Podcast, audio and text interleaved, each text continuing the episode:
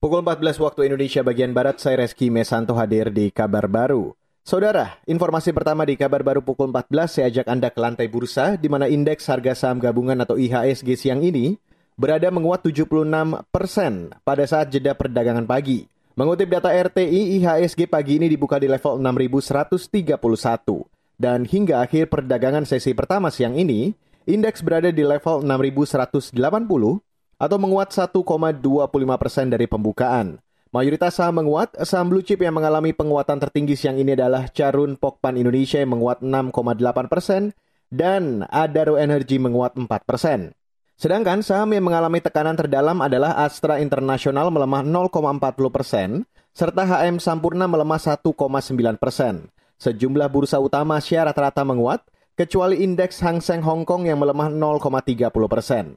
Sementara data RTI memperlihatkan rupiah melemah 0,61 persen dan diperdagangkan di posisi 14.213 rupiah per satu dolar Amerika Serikat.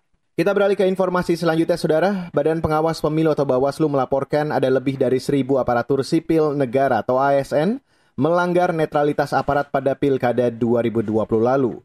Ketua Bawaslu RI Aban mengatakan Data itu telah dilaporkan ke Komisi Aparatur Sipil Negara atau KASN untuk ditindaklanjuti.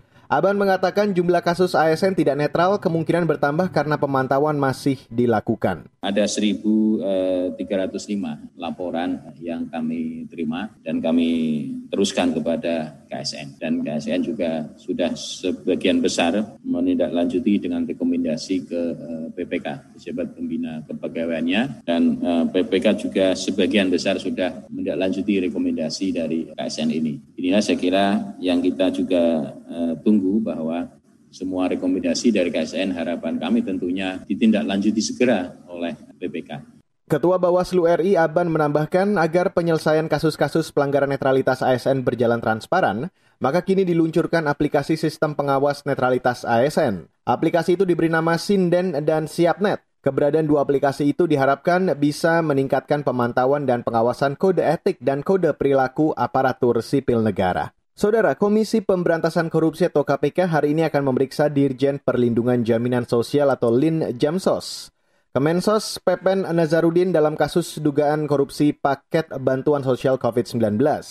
Jubir KPK Ali Fikri dalam Riksa mengatakan, Pepen diperiksa sebagai saksi untuk tersangka ex-menteri sosial Juliari Batubara. Namun belum diketahui materi yang akan didalami penyidik KPK terhadap Pepen. Dalam kasus bansos COVID-19, KPK baru menetapkan lima orang tersangka, yakni Menteri Sosial Juliari, pejabat pembuat komitmen atau PPK di Kemensos Mateus Joko Santoro, dan Adi Wahyono. Selain itu, dua swasta Ardiani M dan Hari Sidabuke sebagai pemberi suap. KPK menduga Mensos menerima suap sebesar 18 miliar rupiah sebagai biaya pengadaan paket bantuan sosial sembako untuk warga terdampak COVID-19 di Jabodetabek. Demikian kabar baru KBR, saya Reski Mesanto.